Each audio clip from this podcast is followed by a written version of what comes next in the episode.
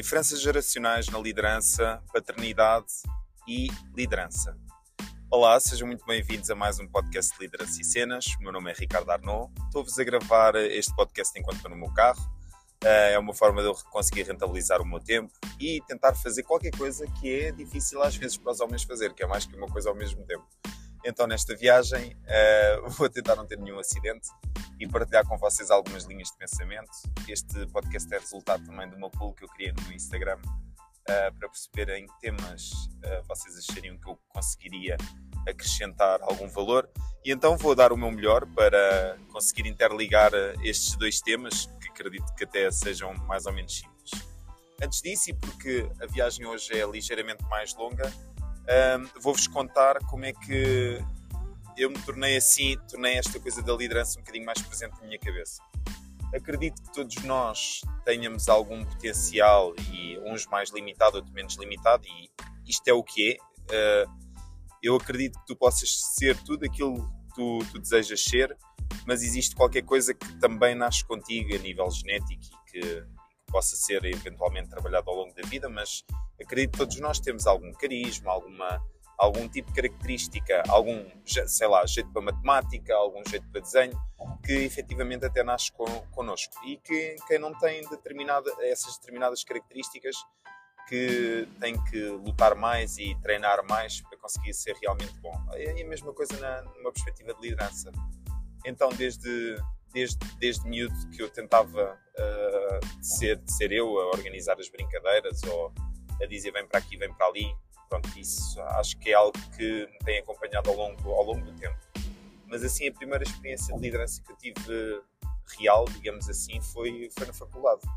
Na, nas praxes, onde uh, a ideia de cuidar de alguém, enquanto, enquanto doutor, eu estudei em Coimbra, a ideia de cuidar de alguém, neste caso eram os calores, de apresentar uma cidade, de uh, arranjar sítio para dormirem, de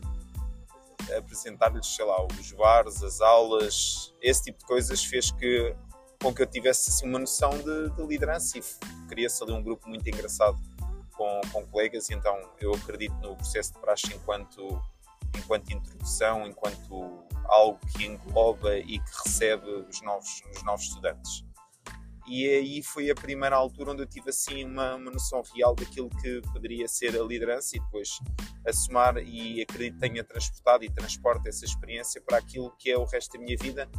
numa sensação de liderança igual ou parecido com paternidade, igual a cuidar, igual a preocupar, igual, igual a follow-up, igual a querer mais e melhor, uh, seja nas, como instrutor de aulas de grupo, seja enquanto PT, seja, seja em que área for, acredito que existem aqui bases que sejam todas elas muito comuns uh, a todas as áreas. E então, quando, quando se fala de. e o transfer para ser pai ou para cuidar de crianças também, é, ele é muito semelhante. É cuidar, fazer follow-up, garantir que uh, acompanhamos as pessoas. E isto e esta visão uh, eu acredito que ela seja apropriada para os tempos em que vivemos e atravessamos neste momento, onde uh, no modelo de trabalho, especialmente com uma, uma, geração mais nova que a minha, e aqui o público-alvo deste podcast, o público-alvo não, aliás, a maioria do, dos ouvintes deste podcast tem entre 35 e 45 anos, um, e então acredito, mas eventualmente alguns de vocês podem ser mais novos e obrigado, obrigado por esse voto de confiança desde já. E eu acredito que esta visão da paternidade, da liderança, do, do tratar e do cuidar, seja muito, e que tem coisas boas e tem coisas más, como qualquer abordagem que seja feita em qualquer tópico, mas que seja muito necessária neste, nesta fase que estamos a atravessar. Onde, neste momento, quem tem 20 anos, quem tem 25 anos, uh, tem uma carência grande de, uh, seja pelas redes sociais, seja pela estrutura familiar, uh, tem uma carência grande deste tipo de relação empática mais próxima e de cuidar uh, do que se calhar uma geração mais anterior que sabia lidar com a frustração, sabia esperar por resultados a longo prazo, sabia o que, é que era o esforço diário. E atenção que não não há gerações melhores nem piores, nem há aqui a teoria do velho do Restelo, pelo contrário, é só, às vezes acho que nos falta a percepção daquilo que é uh, o grupo com que trabalhamos e, sobretudo, aplicar estratégias de acordo com a optimização e também felicidade desse mesmo grupo. Isto significa que uh, se de hoje para amanhã tu lideras ou fizeres parte de um grupo de trabalho que tem principalmente pessoas entre os 20 e 25 anos, a estratégia tem que ser uma. Se tiver entre os 25 e os 30, a estratégia tem que ser outra. Se tiver entre os 30 e os 35, a estratégia tem que ser outra. E eu, eu tenho a sorte, tenho a sorte ou tenho a vantagem de conseguir falar disto com alguma fluidez, uma vez que os meios em que eu me movo são com equipas muito heterógenas. Trabalho tanto com equipas com 50 anos, eh, seja em contexto de formação de aulas, como com pessoas que são substancialmente mais novas, a partir dos 20, 21 anos, malta acabada de sair da faculdade. E então, esta diferença na geracional entre, entre, entre faixas etárias, entre grupos etários, é determinante também para nós conseguirmos liderar, e nem, nem digo liderar, digo lidar com sucesso com essas pessoas. E este processo de empatia e tentar perceber o que é que a pessoa do outro lado sente, a forma como ela foi educada, os estímulos à qual ela teve, teve sujeita, vão dizer em muito uh, o tipo de pessoa uh, e a abordagem que eu tenho que ser para conseguir chegar àquela pessoa e, e criar alguma empatia, alguma relação. Uh, uma coisa que eu noto, e, e talvez seja um fator determinante e, e grande tenho, eu tenho que perceber, apesar de eu não, não partilhar disso enquanto pessoa, eu tenho que perceber uh, que nas, na, na, geração mais nova que a minha, anterior à minha, começa a existir e, uh, e da geração anterior à minha até à geração da minha filha, começa a existir aqui uma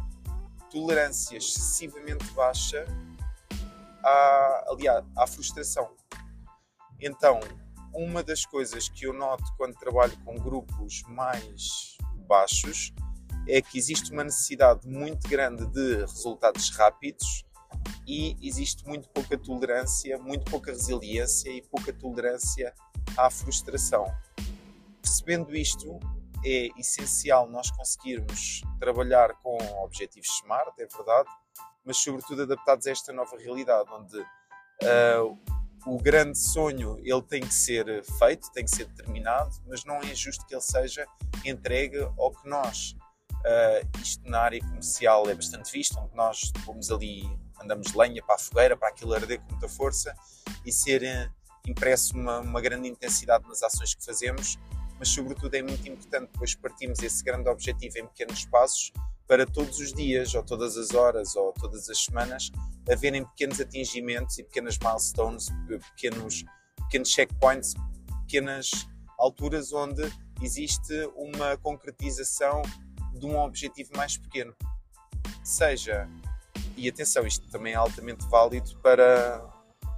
para pessoas que sejam mais resilientes e tenham uma maior tolerância à frustração.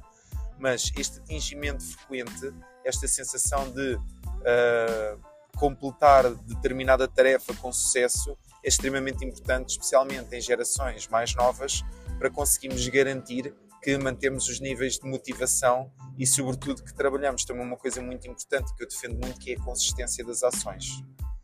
Se eu não tenho pequenos atingimentos, eu só trabalho no longo prazo sem ter aqui pequenas bandeiras verdes durante o meu caminho, eu não, é muito provável que eu não consiga ter uh, a consistência necessária para conseguir transformar uh, a minha forma de pensamento em algo que seja que, que faça parte do sucesso. Porque a mentalidade muda, mas a forma de termos resultados não muda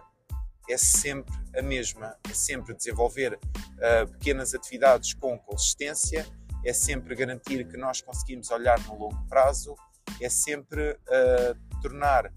tarefas de, uh, tarefas de sucesso em tarefas diárias, em rotinas diárias, em, hábito, em hábitos atómicos. É dessa forma que nós vamos garantindo que temos sucesso. Isto é sempre igual, funciona sempre da mesma forma. O que é que muda? A cabeça de quem executa. Então, isto acredito que seja aqui uma, uma grande diferença que, que, que exista entre gerações e acredito realmente que seja algo que tu, enquanto líder, enquanto pessoa que lida com outras pessoas de, gerações intermédias diferentes, de idades diferentes, ou pessoas mesmo tendo da mesma idade que tu, possam ter abordagens ou tenham tido uma educação ou, ou tenham uma linha de pensamento diferente. Então acredito que tu percebendo e pondo no, nos sapatos da outra pessoa, consigas, e percebendo sobretudo isto, consigas realmente uh, criar relações mais empáticas, mais fortes e também isso vai fazer com que tu estejas menos frustrado quando não consegues fazer chegar a tua ideia, a tua linha de pensamento, uh, aquilo que é a tua abordagem à outra pessoa, ok? Uh, e a paternidade dá-nos isto. Depois, outra coisa que a paternidade me ensinou, e é super engraçado, é uh, as crianças, isto, isto é tão importante, as crianças e os adultos têm que saber lidar com a frustração. Existe uma tendência do, dos pais e às vezes dos líderes, e o pai também é um líder lá de casa, uh, se correr tudo bem é um líder pessoal e é uma referência no seu seio familiar e uma mãe igual. Uh, mas os pais e os líderes muitas vezes tentam tapar e disfarçar o sentimento e, e redirecionar o comportamento e essas tipo de abordagens, mas é muito importante que uma criança, um adulto, quem for, consiga saber lidar com a frustração e seja exposto à mesma, ok? Uh, porque senão isso vai fazer com que, se nós não lidamos com os sentimentos que temos, faça determinada tarefa, determinada coisa, determinado processo que aconteça na vida, se nós não soubermos lidar e não, e não expusermos os nossos filhos, os nossos liderantes a esses sentimentos enquanto estão em ambiente controlado, quando estiverem num ambiente não controlado, essas situações elas vão acontecer de certeza absoluta. E será muito mais duro se eles não estiverem habituados a saber lidar com essa frustração, com esse sentimento, com essa raiva, com essa angústia, com o que for, será muito mais duro. Porque não existiu o treino, ou a ação, ou a exposição, ou é quase como dar as pequenas doses de veneno para aumentar a tolerância, ou é quase como dar uma vacina. Estás a garantir que aquela pessoa em ambiente controlado aprenda a lidar com aquela frustração, com aquela sensação, com aquele sentimento, em vez de o tentares disfarçar uh, nos, nos filhos e é ir ao supermercado e não comprar o brinquedo e deixar a criança perceber que não é possível comprar aquele brinquedo, não faz sentido comprar aquele brinquedo e, vai, e tu sabes que vai acontecer aquela birra e a birra faz parte, uh, mas estás a expor a esse sentimento e estás a garantir que, que estás a, a, a passar pelo, por esse processo de evolução com ele. Um exemplo prático para aquilo que é, para aquilo que é isto no terreno empresarial e das profissões é determinado projeto correr mal uh, ou haver uma reunião prévia para um projeto ou para um orçamento e correr mal, em, em vez de depois em ambiente controlado, quando existe a apresentação formal, aquilo correr mal e, e a pessoa não saber lidar com essa frustração. Então, uh, a frustração não é que seja agradável, e falo principalmente na frustração, mas é realmente algo a que as pessoas deveriam ser expostas de forma a conseguirem treinar a sua resiliência, a sua inteligência emocional, a sua capacidade de processar emoções e é uma coisa que hoje em dia eu vejo que, que acaba por ser aqui uma, uma, falha grande. Depois, no que respeita à exposição em crítica, isto foi outra lição que a minha paternidade me deu e, e eu li isto num livro de pedagogia infantil, mas faz todo o sentido para mim, mesmo do, do ponto de vista da liderança, tem a ver com a crítica e o erro é fácil o teu chefe, ou tu, tu enquanto chefe, num dia de maior frustração, ou quando existe ali um aperto maior e tu vais terceirizar essa culpa para quem esteve no terreno a, a executar aquela determinada tarefa, e então é, a crítica é fácil ela existir, seja com os filhos, seja com, seja com quem for. Mas também existe um desenvolvimento de uma tolerância à crítica, sobretudo quando ela acontece vezes demais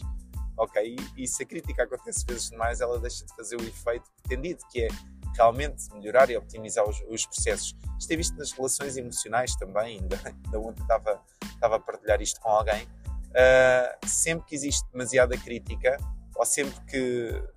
isto era, era, é visto em algumas relações, existe ali uma desconexão emocional,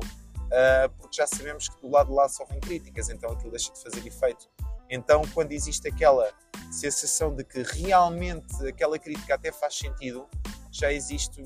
uma falta de osmose para conseguir receber aquela informação daquela pessoa que está sempre a criticar. Então, uma coisa que resulta bem, e vou-vos explicar primeiro a versão da paternidade e depois a versão de, de, da empresa, uh, e uma coisa que eu fazia com a minha filha no que respeitava à introdução de valores e de, e de coisas que eram importantes e de comportamentos que ela tinha, eu terceirizava o discurso. Ou seja,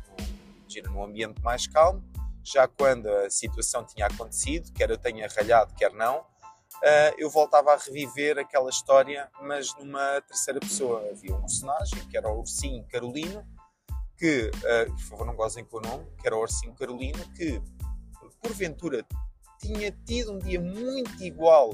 àquilo que tinha sido o dia, neste caso, da minha filha, e eu contava uma história sobre aquele dia, sobre como aquela ação o Ursinho Carolino tinha tido e que implicações tinham tido, se tinha magoado os pais ou não, se os pais também tinham sentido orgulho ou não, uh, e terceirizava ali um bocadinho. E num ambiente mais calmo, onde há menos envolvimento emocional, eu, tento, eu tentava passar aquilo que eram os valores necessários para conseguir apostar na formação pessoal, neste caso da minha filha, explicando, sem ser uma crítica direta a ela, uh, aquilo que acontecia, quais eram as implicações, o que é que uh, aquele personagem tinha feito os outros personagens sentir, o que é que os amigos daquele personagem sentiam, na, na pessoa, no, no, no, futuro personagem que aquele ursinho se tornava. Isto era terceirizar o discurso. Uh, na liderança, às vezes, dizer que vocês, enquanto equipa, não, não prestam ou, ou não, não faz sentido,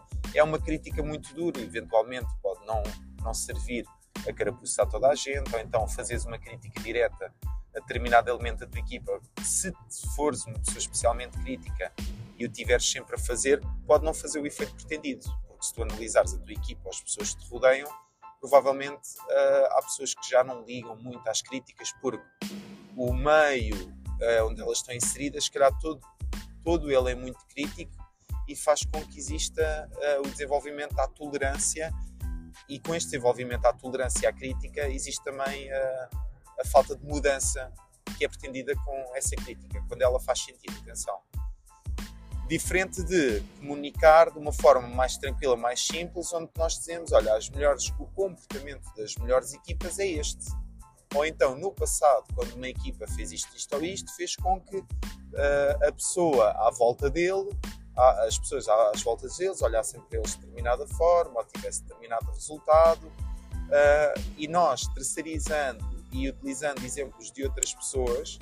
não quer dizer que um, um adulto não perceba que aquela mensagem é para ele quer dizer apenas que enquanto pelo menos numa fase inicial do discurso nós estamos a garantir que ele não fecha a comunicação dele, que ele uh, nos continua a ouvir, continua a ouvir a nossa comunicação sem que, isso, sem que encare isso como um ataque direto, mas sim como algo